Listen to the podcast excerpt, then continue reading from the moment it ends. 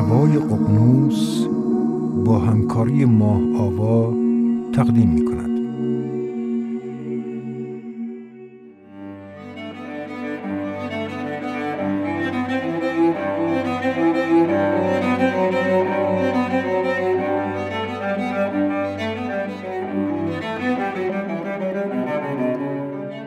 سلام این پنجمین اپیزود از بخش فلسفه نوای ققنوسه و در ادامه پروژه بررسی بخش به بخش کتاب تسلی بخشی های فلسفه این بار به شوپنهاور و تسلی بخشی در مواجهه با قلب شکسته خواهیم پرداخت.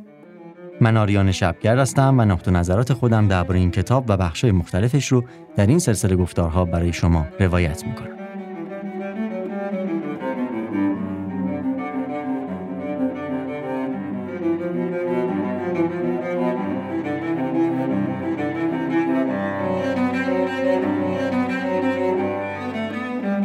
انتهای اپیزود قبلی بحث کشیده شد به سمت اینکه آلن دوباتن بنیانگذار یک مؤسسه به نام مدرسه زندگی که سرتاسر سر جهان از لندن و پاریس تا استانبول و سئول و چندین پایتخت دیگه شعبه داره. ایده این مؤسسه فرق چندانی با تلاش دوباتن در همین کتاب نداره. این مؤسسه هم با توجه به نیاز بشر امروز معلفه هایی که بیشترین درگیری رو در روز با اونها داریم مثل روابط عاطفی و اجتماعی، کسب و کار، شناخت خودمون و مسائلی از این دست رو مد نظر پژوهش عملگرایانه قرار داده و کارگاه ها، کتاب ها و محصولاتی تهیه کرده که بتونه به افراد در این حوزه ها کمک کنه. این بار نه فقط خود دوباتن بلکه گروه خیلی زیادی از نویسنده ها درگیر شدن و کتاب های با ایده های مشابه همین کتاب نوشتن. مثلا درس های نیچه، فروید و کیرکگور برای زندگی امروز یا عناوینی مثل چگونه سلامت عاطفی داشته باشیم، چگونه عاقل بمانیم و یا چگونه به ورزش فکر کنیم، چگونه در شهر زندگی کنیم و از این دست. در واقع دوباتن با عدم علاقه به کار دانشگاهی در فلسفه و انتقاداتش به عدم ارائه درست مهارت‌ها و زیست متعملانه در مدرسه خودش با همراهی گروهی از روزنامه نگارها، مدرسین و همکارانش اقدام به تأسیس مؤسسه خصوصی خودش کرده تا آموزه های مد نظرش رو در اونجا منتقل کنه. من خودم با بعضی پیشفرض های مدرسه مخالفت جدی دارم و البته این مؤسسه فعالیت رسمی مشخصی در ایران نداره و بعضی افراد به صورت خودجوش در ایران اقدام به ترویج نگاه دوباتن و ایده های مدرسه زندگی کردند. اما کتاب های مدرسه شامل تمام عناوینی که گفتم و خیلی موضوعات دیگه به فارسی ترجمه شدند. مدرسه زندگی نمی‌تونه بهترین گزینه برای یادگیری و شیوه زیست باشه اما اینکه تلاش می‌کنه نشون بده داشتن فلسفه برای زندگی ضروریه ولو اینکه ما رو با راهکارها و نگاه خود این مدرسه هم همسو نباشیم در نهایت برای عموم جامعه تلنگر ارزشمندی. بگذاریم در هر حال ایده این اپیزودها پرداختن به خود کتاب تسلی بخشی هاست. اما در این مقدمه نسبتا طولانی من خواستم این نکته رو شفاف کنم که دوباره نه تنها بعدا از ایده هایی که در این کتاب معرفی کرده برنگشته بلکه حتی سعی کرده با مهیا کردن زیرساخت اجرایی امکان تدریس و تحقیق بیشتر در این حوزه و این نوع نگاه رو فراهم کنه. و اما بریم به سراغ بخش پنجم کتاب و ببینیم این بار دوباتن با ارجاع به شوپنهاور سعی داره چه نگاهی رو معرفی کنه.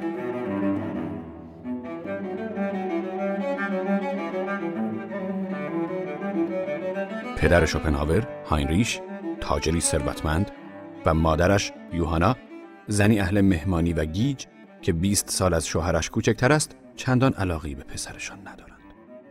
پسری که به یکی از بزرگترین بدبینان تاریخ فلسفه بدل می شود.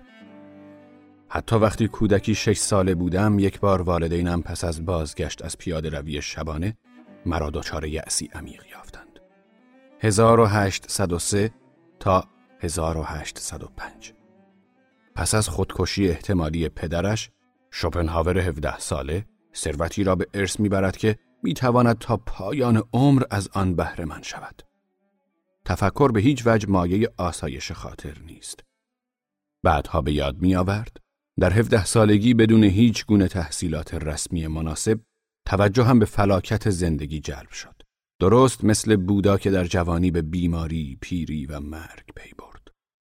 حقیقت این بود که امکان نداشته این جهان کار موجودی رحیم بوده باشد بلکه کار شیطانی بوده که موجودات را فریده تا از مشاهده رنجهای آنها لذت ببرد داده ها به این نکته اشاره می کردند و من به این امر عقیده پیدا کردم. 1813 یوهانا شوپنهاور با مشهورترین ساکن آن شهر یوهان ولفگانگ فون گوته دوست شده که به طور منظم به دیدار او می رود. پس از اولین ملاقات شوپنهاور گوته را چنین توصیف می کند. آرام، خوشمشرب، مهربان، دوستانه. متبارک باد نامش تا ابد. گوته می‌گوید شوپنهاور جوان به نظرم جوان عجیب و جالبی بود. گوته هرگز احساسات آرتور نسبت به خودش را به طور کامل متقابلا پاسخ نمی دهد. پس از عظیمت شوپنهاور از وایمار گوته بیتی برای او می سراید. اگر می خواهی از زندگی لذت بری باید برای جهان ارزش قائل شوی. شوپنهاور تحت تأثیر این سرود قرار نمی‌گیرد و در دفتر یادداشت خود کنار شعر گوته نقل قولی از شانفور را می آورد. بهتر است انسانها را همانطوری که هستند بپذیریم به جای اینکه تصویری خیالی از آنها ترسیم کنیم. 1818 کتاب جهان به مسابه اراده و بازنمود را به پایان می‌برد. خودش می‌داند که این کتاب شاهکار است. توضیح می‌دهد که چرا دوستان زیادی ندارد. نابغه به ندرت می‌تواند خوشمشرب و معاشرتی باشد. زیرا کدام یک از مکالمات دو نفره ممکن است واقعا به اندازه تکگویی های خودش هوشمندانه و جالب باشد. 1819 جهان به مسابه اراده و بازنمود منتشر می شود. دویست و سی نسخه از آن به فروش می رسد. تاریخ هر زندگی تاریخ رنج است. فقط اگر می توانستم از این توهم خلاص شوم که نسل آدم های رزل و نکبت را هم تراز خود بدانم حال و روزم بسیار بهتر می شد. 1820 شوپنهاور سعی می کند در برلین منصبی دانشگاهی در رشته فلسفه به دست آورد. درس گفتارهایی در باب کل فلسفه یعنی نظریه جوهر جهان و جوهر ذهن بشری ارائه می کند که فقط پنج دانشجو دارد. در ساختمان مجاور می توان صدای رقیبش هگل را شنید که به سیصد نفر درس می دهد. شوپنهاور فلسفه هگل را ارزیابی می کند. آرای بنیادین آن بیهوده ترین توهمات هستند.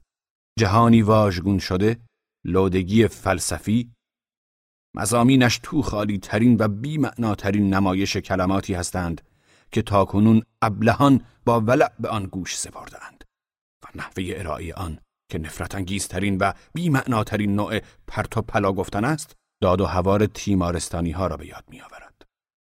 آغاز دلزدگی از دنیای اکادمیک قاعده هیچ کس کمتر از مدرس فلسفه فلسفه را جدی نگرفته.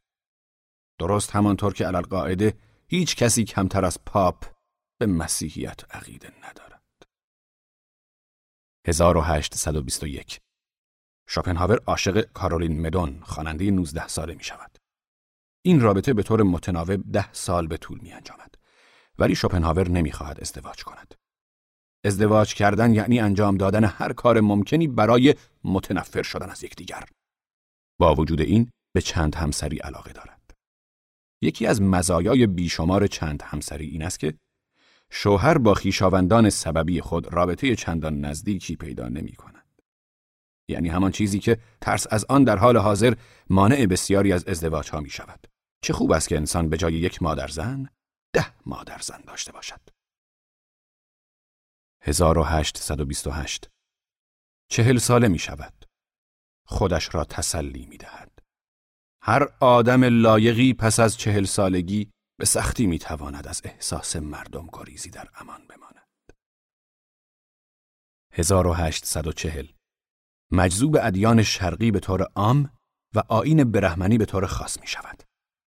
هر شب چند صفحه از اوپانیشادها را می خاند. برهمنها را شریفترین و کهنسال ترین مردم می‌خواند. 1844 چاپ دوم و جلد دیگری از جهان به مسابه اراده و بازنمود را منتشر می کند. در مقدمه چنین می گوید. اثر اکنون کاملم را نه به معاصران یا هموطنانم بلکه به بشریت می سپارم.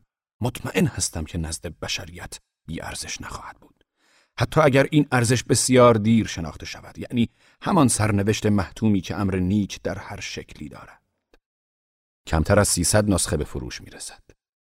بزرگترین لذت ما این است که ما را بستایند ولی ستایندگان حتی اگر انگیزه‌ای برای این کار داشته باشند چندان مایل نیستند که ستایش خود را ابراز کنند و بنابراین خرسندترین انسان کسی است که توانسته خالصانه خودش را بستاید مهم نیست چگونه 1853 شهرت او سراسر اروپا را در می نوردد. به قول او کمدی شهرت دانشگاه های بن، برسلاو و ینا درس گفتارهایی درباره فلسفه شوپنهاور ارائه می کنند. طرفدارانش به او نامه می نویسند. واکنش شوپنهاور این است. پس از اینکه زندگی طولانی را در گمنامی و بیاعتنایی سپری کردید، در آخر عمر با تبل و دهل به سراغ شما می آیند و فکر می کنند این کار چقدر مهم است. ولی در عین حال رضایت خاطر هم دارد. اگر کسی که ذهن بزرگی دارد سراب در حال جزر و مد افکار عمومی یعنی افکار ناشی از ذهنهای کوچک را ستاره راهنمای خود بگیرد آیا هیچگاه می‌تواند به هدفش نائل شود و اثری جاودانی و ابدی بیافریند 1859 در حالی که شهرت سبب افزایش توجه زنان به شوپنهاور می شود دیدگاههایش درباره آنها ملایم تر می گردد. به جای اینکه آنها را مناسب پرستاری و معلمی ابتدایی ترین دوران کودکی ما بداند درست به این علت که خودشان کودک معاب احمق و کوتهبین و در یک کلام در سراسر زندگی خود کودکانی بزرگ هستند اکنون آنها را قادر به فداکاری و کسب بصیرت می دانند. 1860 بیماری روزافزون نشان می دهد که پایان کار او نزدیک است. می توانم این فکر را تحمل کنم که به زودی کرمها بدنم را خواهند خورد ولی این فکر که اساتید فلسفه به فلسفه هم ناخونک می‌زنند بدنم را به رعشه می اندازند.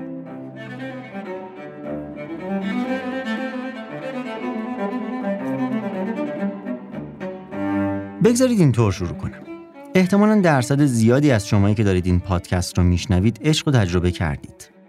فارغ از اینکه الان درگیر یک رابطه عمیق و فوقالعاده هستید یا مطابق معمول متحمل درد شدیدی از درست جلو نرفتن امر در نسبت با این عاطفه شدید سوالی دارم.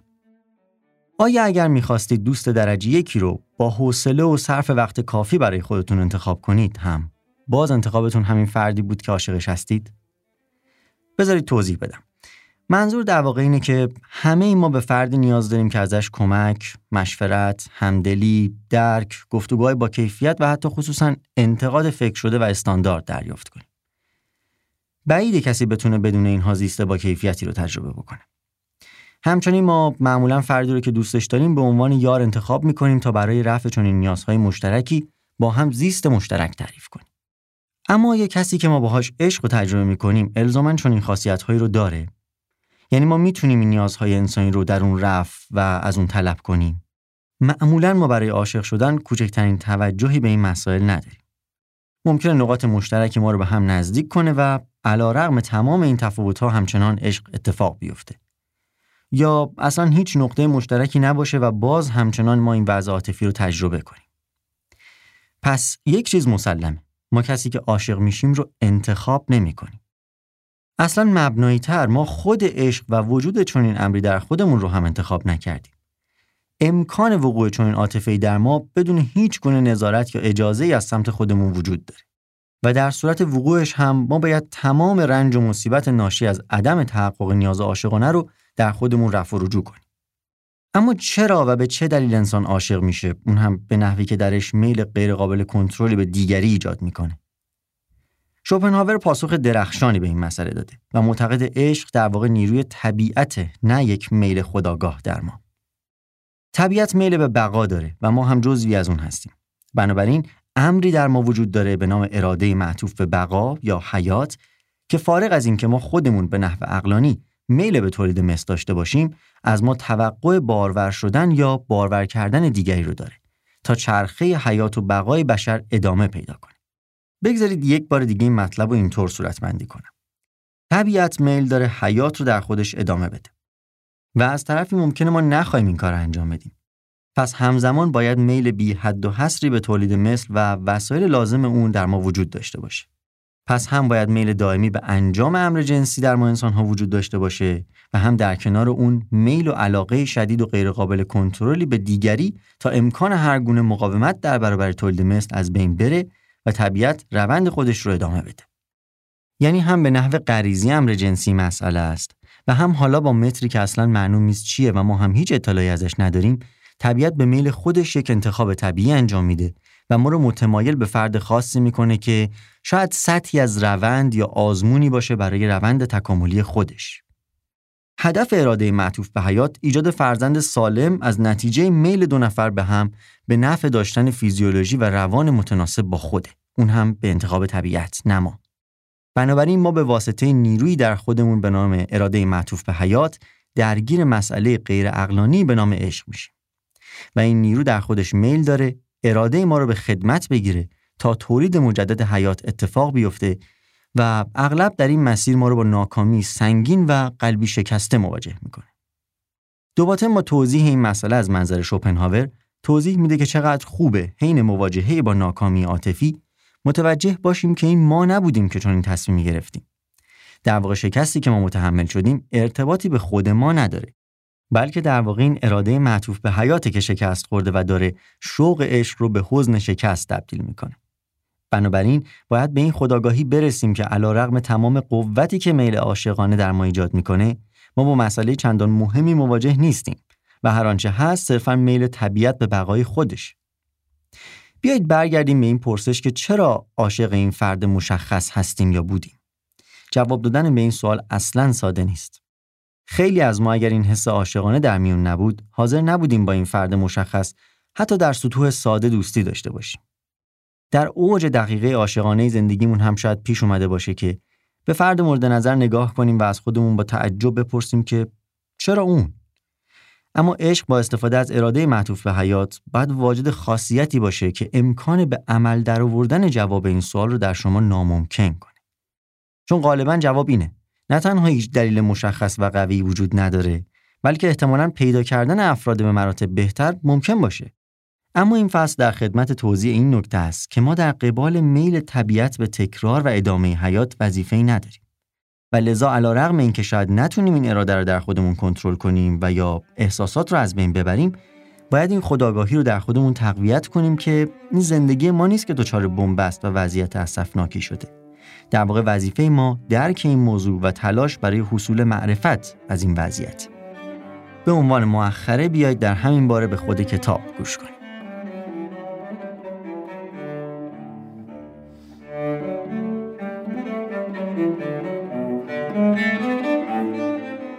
ما نسبت به موشهای کور یک امتیاز داریم ما هم مثل آنها مجبوریم برای بقا بجنگیم و شریک زندگی خود را شکار کنیم و بچه داشته باشیم ولی علاوه بر آن می توانیم به تئاتر، اپرا و کنسرت برویم و شبها در رخت خواب رمان، فلسفه و اشعار حماسی بخوانیم. شوپنهاور چون این فعالیت هایی را خواستگاه متعالی رهایی از نیازهای اراده معطوف به حیات می دانست. آنچه در آثار هنری و فلسفی می‌بینیم نسخه های عینی دردها و تقله خودمان هستند که با زبان یا تصویر مناسبی مجسم و تعریف می شوند. هنرمندان و فلاسفه نه فقط به ما نشان می دهند چه احساسی داشته ایم بلکه تجربیات ما را تأثیر گذارتر و هوشمندانه تر از خودمان بیان می کنند. ایشان جنبه های از زندگی ما را به تصویر می‌کشند که خودمان قادر به تشخیص آنها هستیم ولی هرگز نمی توانسته با چنان شفافیتی آنها را درک کنیم. هنرمندان و فلاسفه وضعیت ما را به خودمان توضیح می دهند و به این ترتیب به ما کمک می کنند تا در این وضعیت احساس تنهایی و پریشانی کمتری داشته باشیم. شاید مجبور باشیم به حفاری زیرزمینی ادامه دهیم ولی از طریق کارهای خلاقانه می توانیم حداقل بصیرت هایی درباره غم و غصه های خود پیدا کنیم که ما را از احساس وحشت و انزوا و حتی زجر کشیدن ناشی از این اندوها خلاص می کنند. فلسفه و هنر به دو شیوه متفاوت به ما کمک می کنند تا به قول شاپنهاور درد را به معرفت